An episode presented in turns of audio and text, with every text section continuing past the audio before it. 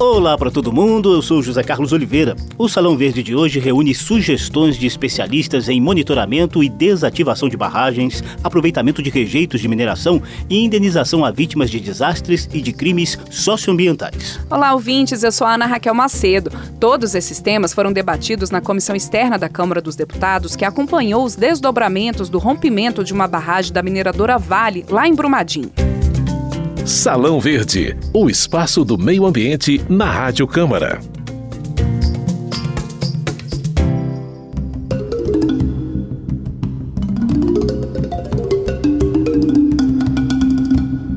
Em meio ao caos de Brumadinho, ao drama das famílias dos mais de 300 mortos, aos prejuízos econômicos de agricultores e pescadores e à devastação ambiental ao longo do rio Paraupeba, especialistas de várias áreas se juntaram aos esforços de encontrar soluções imediatas para todos esses problemas. Claro, não é fácil principalmente devido à certeza que muitas das soluções já deveriam ter sido tomadas em 2015, após o crime socioambiental de Mariana, ou até bem antes, após outros desastres menos trágicos no setor de mineração.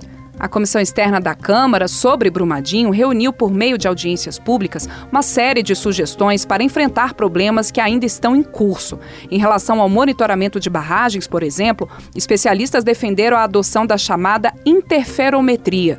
O nome é complicado, mas o processo é relativamente simples. Trata-se de um monitoramento remoto de barragens feito por meio de comparações periódicas de imagens e dados fornecidos por satélite. Eventuais movimentos na estrutura das barragens são informados com precisão milimétrica e com imagens de alta resolução.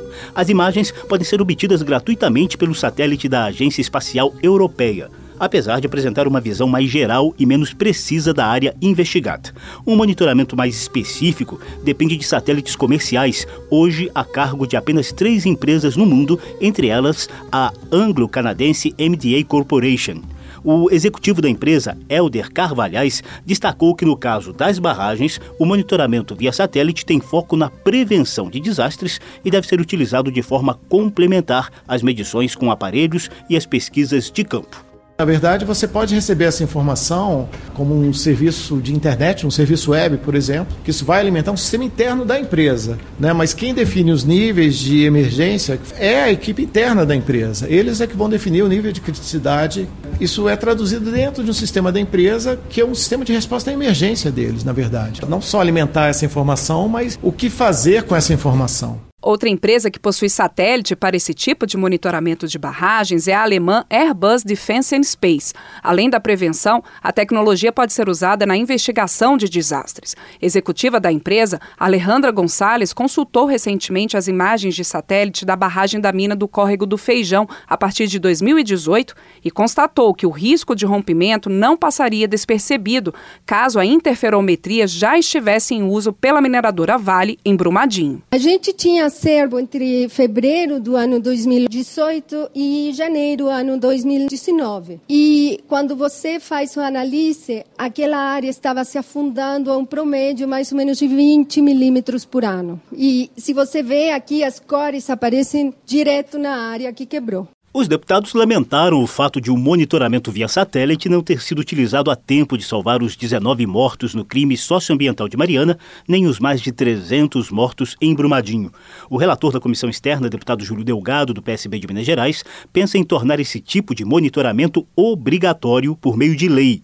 De imediato, Delgado quer que as mineradoras usem essa tecnologia, sobretudo nos municípios mineiros que estão sob risco de rompimento de barragem, como em Congonhas, Barão de Cocais, Nova Lima e Itatiaiuçu tem como prever e prevenir que isso aconteça nas barragens. Se a mineração representa 17% do PIB do país, nós temos uma tecnologia de ponta que possa ter prevenido as vidas de Mariana e de Brumadinho ter sido aplicado por economia porca dessas empresas. Desculpa, vi o termo, não dá para conceber.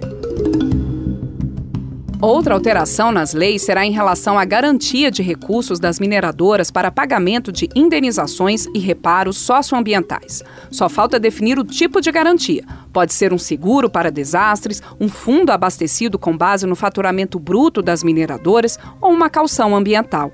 Recente lei aprovada na Assembleia Legislativa de Minas Gerais optou pela calção como forma de garantir a recuperação socioambiental em casos de sinistro e desativação de barragens. Já em relação à lei federal, os deputados pensam em mexer nas atuais alíquotas da CEFEM, a compensação financeira pela exploração de recursos minerais. A ideia é obrigar as mineradoras a destinar mais recursos para uma espécie de reserva financeira a ser usada em caso de desastres. A Câmara dos Deputados também analisa alterações no licenciamento ambiental. O tema é muito polêmico. Os ambientalistas temem por uma flexibilização das atuais regras, sobretudo diante da nova composição do parlamento, com maior número de deputados ligados ao agronegócio e a setores empresariais. No entanto, a secretária de Apoio ao Licenciamento Ambiental e Desapropriações da Presidência da República, Rose Hoffmann, descartou a possibilidade de simplificação em processos ligados a grandes empreendimentos. Hoffmann explicou a escala de rigor e simplificação que o governo pretende adotar no licenciamento licenciamento ambiental. Quando se fala em simplificar, o que poderia ser simplificado? Empreendimentos cujos impactos são previsíveis e facilmente delimitados. O que é licenciado na esfera federal é bem diferente do que é licenciado, por exemplo, nos municípios. Tem município que faz licenciamento ambiental para panificadora, pizzaria, para restaurante, enquanto o IBAMA vai cuidar de coisas muito maiores. Vamos falar, por exemplo, de uma oficina mecânica. A gente já tem conhecimento técnico suficiente para saber quais são os impactos. Então, você consegue simplificar todo um procedimento esse tipo de simplificação não pode ser admitida por uma grande mineração. Quanto maior o impacto ambiental e a imprevisibilidade dessa relação do empreendimento com o ambiente, maior tem que ser o rigor da avaliação do impacto ambiental. As audiências públicas da Comissão Externa da Câmara também mostraram que os órgãos de fiscalização de barragens querem recursos e mudanças na legislação para superar a série de falhas e inoperâncias no atual sistema. Deputados e debatedores concordaram, por exemplo, que um dos gargalos da fiscalização está no modelo que permitiu à mineradora Vale contratar diretamente a empresa responsável pelas inspeções e laudos de segurança de suas barragens. O secretário de Geologia e Mineração do Ministério de Minas Minas e Energia, Alexandre de Oliveira, defendeu mudança imediata nessa espécie de autocontrole das mineradoras. O sistema não funciona. Essa relação da mineradora com a empresa que faz autoria, evidente, é equivocado. E esse modelo deve mudar. Uma das alternativas em estudo prevê que as empresas inspecionadoras se credenciem previamente na Agência Nacional de Mineração e se submetam, por exemplo, a programas de integridade e ética da Agência Nacional de Águas, responsável pela gerência do Sistema Nacional de Informações sobre Segurança de Barragens, os deputados colheram sugestões para fortalecer o papel da Defesa Civil nos planos de ação de emergência e, sobretudo, garantir a efetiva participação de engenheiros e do sistema CREA-CONFEA nos laudos de segurança de barragens. A coordenadora de regulação de serviços públicos da ANA, Fernanda de Aquino, lembra que os fiscais da agência prestaram concurso público sem exigência de de formação em engenharia e são obrigados a assinar laudos sobre cálculo estrutural de barragens. Outra mudança urgente, segundo Fernando Aquino, é a publicação dos resultados das investigações de desastres. Eu trabalho nesse tema desde 2014. Não vi até hoje um relatório que fale a causa foi essa. Não vi no caso de Mariana. Será que não vou ver de novo no caso de Brumadinho? Agora, nos Estados Unidos, dois, três meses após qualquer acidente, é feito um relatório detalhado e as causas são explícitas. Para a gente aprender, para a gente não ficar errando novamente no mesmo mesmo ponto. Agora, o Brasil não, a gente quer esconder, porque a gente tem a cultura do medo, da responsabilização. Temos que ter um relatório detalhado. Qual é o órgão que faz isso hoje? Nenhum. Não existe essa competência na lei, isso tem que ter previsão legal, senão ninguém vai fazer. Alguns deputados têm usado a expressão minério dependência para se referir a Minas Gerais. Apesar de grandes riquezas turísticas e de um diversificado parque industrial, grande parte da economia do estado é sustentada pela mineração há séculos. Mesmo os parlamentares que defendem mudanças no modelo econômico do país reconhecem a importância do setor de mineração, mas cobram que a atividade ocorra de maneira sustentável, com respeito ao meio ambiente e à saúde humana. Em uma das audiências na Câmara, o engenheiro Sidney Nicodemos, professor do Cefet de Minas Gerais, pediu leis, incentivos fiscais e foco empresarial em sustentabilidade a fim de viabilizar um mercado para reaproveitamento de rejeitos minerais. Esse material, hoje descartado em barragens, poderia ser usado, por exemplo, na produção de concretos, argamassas, misturas asfálticas e pré-moldados para a construção civil. Sidney Nicodemos garantiu que tais rejeitos podem gerar emprego e renda. Nós falamos algo em torno de 2 bilhões e meio de toneladas de resíduos gerados anualmente. A maior parte é lançada em barragens. A taxa de reutilização é extremamente baixa, quase nada é reutilizado. Nos países onde esse programa de reutilização foi implementado, a maior parte ou é estocada em, em pilhas para futura utilização ou já é utilizado a, após a, o tratamento diretamente da fabricação de alguns produtos que são comercializados. O engenheiro Sidney Nicodemos contou alguns dos projetos pilotos em curso no Cefet de Minas Gerais. A gente não considera que esses materiais lançados, tanto os estéreis quanto os rejeitos, são rejeitos na prática, né?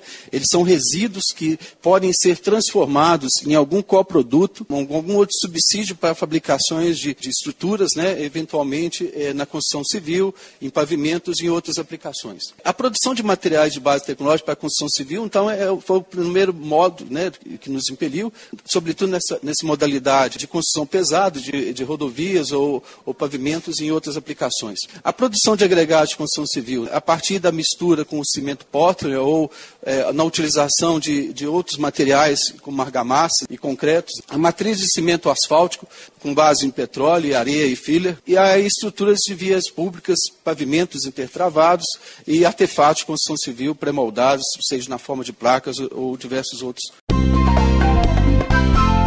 Após o rompimento da barragem da Vale em Brumadinho, várias mineradoras anunciaram um chamado descomissionamento de outras barragens construídas no modo amontante. Leis estaduais e um decreto presidencial determinam o mesmo mestre em sustentabilidade socioeconômica e ambiental e ex-presidente do Comitê das Bacias Hidrográficas do Rio Paraopeba, Denis Lott, explica que a desativação dessas estruturas também é complexa e traz risco para o meio ambiente.